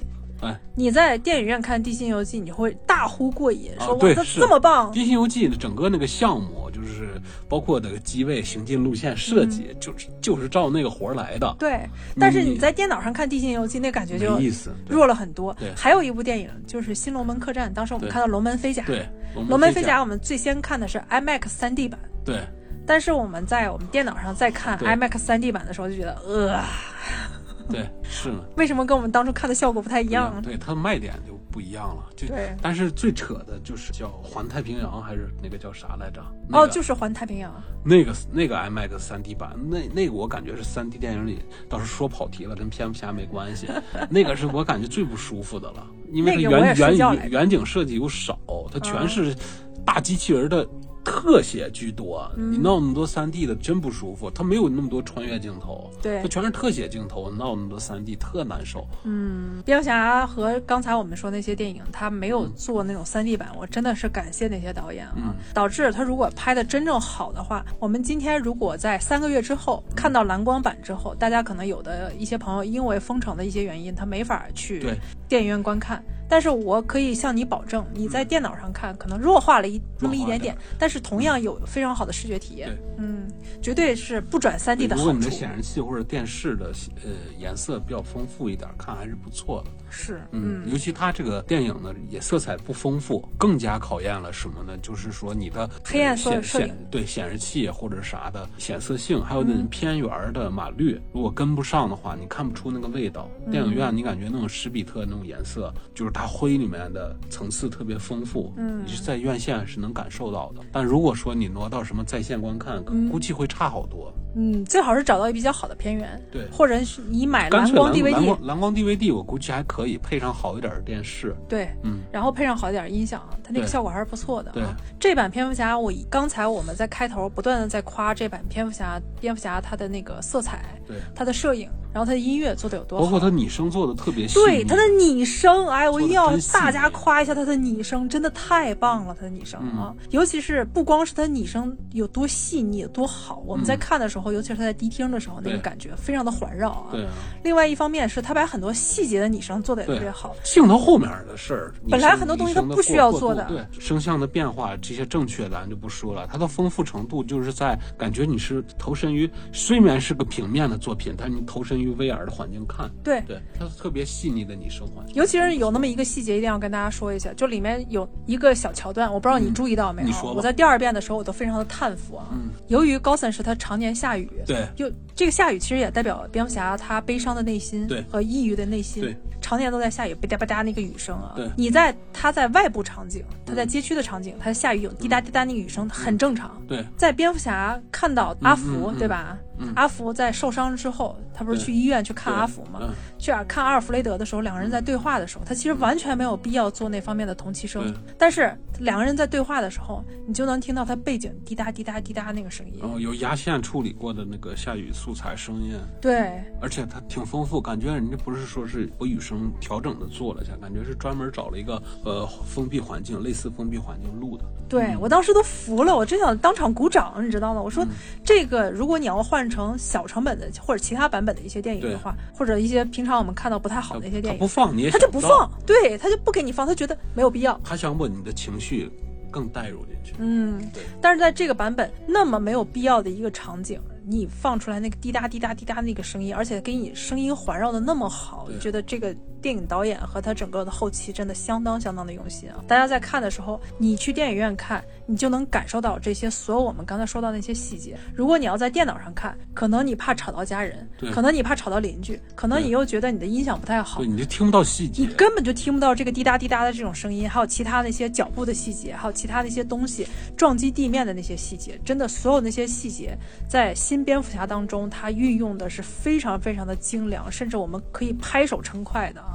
这就是我们对新蝙蝠侠的一个重大的推荐。除了新蝙蝠侠当中猫女跟蝙蝠侠它其实没有任何的化学反应之外，我觉得这版蝙蝠侠没有太大的问题。啊对，而且蝙蝠侠在成为蝙蝠侠第二年，他在这个版本设定当中，蝙蝠侠其实是三十岁，他相对来说心智来说还是比较年轻的，对，他没有经历过非常大的波折，所以他很多的一些判断其实是有问题。我们不能让蝙蝠侠一开始在出现的时候就是一个一拳超人，对他没毛病，他满级，对对吧？他什么东西都一下就能想到。这版蝙蝠侠他有很多很多的一些毛病，而且他很落魄。留点扣子，让你以后看他慢慢成长吧。对，尤其是看到蝙蝠侠跟那个警察，他们不是在警局，所有的警察围着他，想要摘他那个面具的时候，蝙蝠侠后来又自己跑到他们警察的房顶，然后从房顶飞下来，翼装飞行飞下来之后，嗯，为了让自己降落，然后真菜。对那一段儿，你就觉得哇，这个蝙蝠侠实在太落魄了，怎么能摔得这么狠？你看嗯，如果要我们要看早期那些蝙蝠侠，你会发现他就像一个忍者一样，嗯可以穿行，可以遁地。对。对，但这个版本蝙蝠侠你就能看到，衰了，哎呀，天天翼装飞行开始挺酷的，完了最后天天摔腰点降落点被迫没办法过一桥洞的时候，高度不够了，只能降落了，撞到桥上被车来车来回撞剐蹭，太撞了好几个垃圾桶，在街头跌倒。对，而且他在跟反派缠斗的时候，有的时候也没有想到反派的一些动作。对，你要换成诺兰版那个蝙蝠侠，他可以完全想到的。啊，直接泼费不不费血的哦，他这个蝙蝠侠还得费点血。对，嗯，所以这个版本的蝙蝠侠你在看的时候，可能跟你预期当中的那个蝙蝠侠形象完全不一样。对，而且罗伯特·帕丁森他在演这个版本蝙蝠侠的时候，你有没有感觉到他像一个吸血鬼？嗯，这个蝙蝠侠，对他很苍白，对，是是吧？而且他没有笑容。他因为不出门宅的嘛，对啊，我们不能说他没有笑容就说他面瘫。你让他出去送一个月外卖，肯定也晒差不多了。这是宅的，又是少爷家，又他那个家家里的装修又哥特式，窗户小，嗯而且即便窗户小，他每天还在地下室待着。是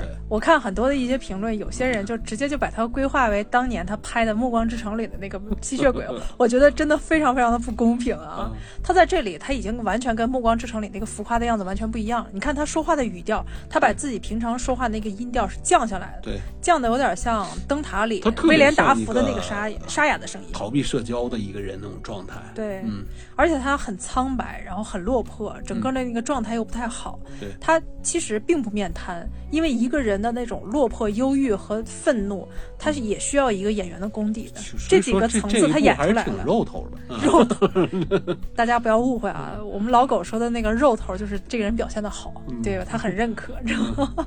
挺肉头，确实是我们对他一个非常认可的一个土法的一个表现啊。对，所以他罗伯特·帕丁森，我觉得他这次还是给我交了一个比较圆满的一个答卷。他并不是一个面瘫，对，他只是这个剧本设定的，他就是一个很悲伤、很忧郁的一个人。嗯，而且他也并没有回到之前《暮光之城》那个状态。关键是他那个苍白的状态也跟他自身是有关系的，因为他在拍摄整个蝙蝠侠系列的这个电影的时候，他得新冠了。哦，哦，他整个休了两个星期，嗯剧组因为这个停摆了两个星期，他再重新回归。重新回归之后，他身体其实没有完全恢复。哦，我们看到了他确实有点病态。对嗯，病态也正常，因为他这个漫画里这个角色设定的，他就是没有一天太高兴的，肯定是比较抑郁的。复仇心理比较重一些嘛。对我们刚才说到他的复仇心理学，其实蝙蝠侠是为什么说他能成为一个经久不衰的一个经典的角色呢？他也是很多心理学家喜欢研究的一个角色。很多电影当中，尤其是诺兰版的蝙蝠侠，虽然基于美国漫画当中蝙蝠侠的一个故事，但是应用于荣格心理分析学。荣格的心理学是很多人都用烂的一个心理学的一个理论啊。蝙蝠侠心理被描写的栩栩如生，剧本作者明示了荣格分析心理学的一个应用，比如像布鲁斯韦恩就是一个自我表现、阴影表现、复仇与恐惧并存的那么一个人。嗯，而且根据美国精神病学会精神疾病疾患诊断和统计手册第五版当中，就专门就应运蝙蝠侠这个形象，他就说了这么一个理论啊，他说创伤性应激障碍是个体亲身经历或目睹威胁性的生命事件、创伤事件之后所表现出来一系列的身体及精神上的异常反应。这不就是蝙蝠侠在目睹自己父母去世之后的一个异常反应吗？诊断的标准就包括四大症状：闯入、再体验、回避情感和认知改变和高警觉。所有这些东西在蝙蝠侠身上都完美的体现出来。回头再看看蝙蝠侠，这些症状基本全有。对，童年的创伤的经历阴影挥之不去，总是做噩梦嗯，他就再体验，却不愿正视自己的问题，就是一个回避。因为曾经蝙蝠侠确实是回避自己的问题，表面上是花花公子，实际上是离群索居，他是非常嗯孤僻的一个人。内心与世隔绝，就是情感的一个麻木；对世界充满愤怒和仇恨，就是他的负面情绪；对，用暴力解决问题，就是外化的行为；嗯，出没于黑暗之中，就是他失眠痛苦的一个唤起；时刻保持警觉，就是焦虑性的一个唤起。这些症状已经持续多年，符合病理的一个标准，对甚至妨碍他的正常人际关系，就是符合社会功能受损的一个标准。对从以上判断，蝙蝠侠确实患有长期的 PDSD、PTSD 这种创伤性应激障碍。DC 的这些角色里面，除了男性角色，除了超人以外，好像都有点精神有问题的。对小丑呀，是是乱七八糟的。所以今天我们看到蝙蝠侠嗯他的母亲有精神病患，很完美的就是其实也暗示了蝙蝠侠本身是有精神病的，对，对吧？有点精神病，他一直在跟自己的内心那种精神病在对抗。精神病，一而是一个圆滑人，怎么会执着做地耗子呢？对蝙蝠侠在这里，罗伯特·帕丁森表现出来那种苍白是可以理解，因为他只对有夜里才出来呀，对，对吧？他又有那种 PTSD，又不晒灯，又不晒灯，对。晒完灯更尴尬，一摘了面罩，直接这儿一个印记，一个脸脸上特别搞对搞笑的头头盔痕迹，多尴尬啊！又是一个有心理状况非常堪忧的这么一个人，就就像你刚才说，正常人谁又那么执着当一个真正的一个暗黑英雄呢？对对吧？嗯正常人觉得我有我的财富就可以了，我才不去管你这些事儿呢，嗯执着于复仇，然后执着于去把那些反派全都打倒，是吧？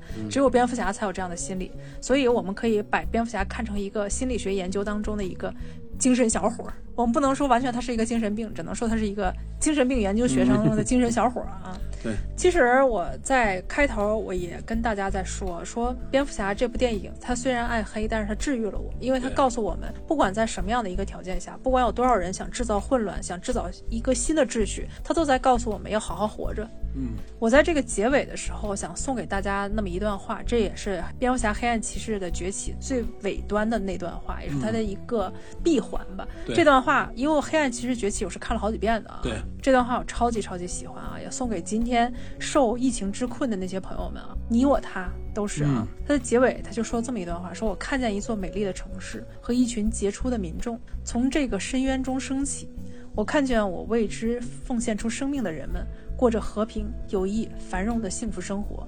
我看见我在他们心中和世世代代后裔心中占有神圣的地位。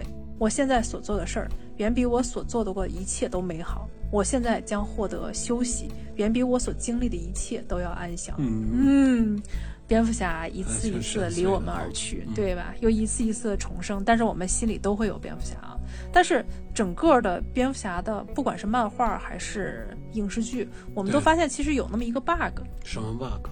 就是蝙蝠侠总是他是来拯救民众，但是民众没有任何的反应。嗯，就没人没有起到任何的作用，只是一个就是要不就是搅屎，要不就是制造混乱，要不就是随波逐流，对吧？对要不就是去诋毁蝙蝠侠。对，因为真理掌握在少数人中嘛，大众、嗯大众嘛，所谓大众不都是那样正常的？乌合之众，对吧？嗯但是我未来想看蝙蝠侠系列，如果你要是能继续，大家在编这个蝙蝠侠系列的话啊，可能也是现在当今很多观影人的一个共同的期盼吧。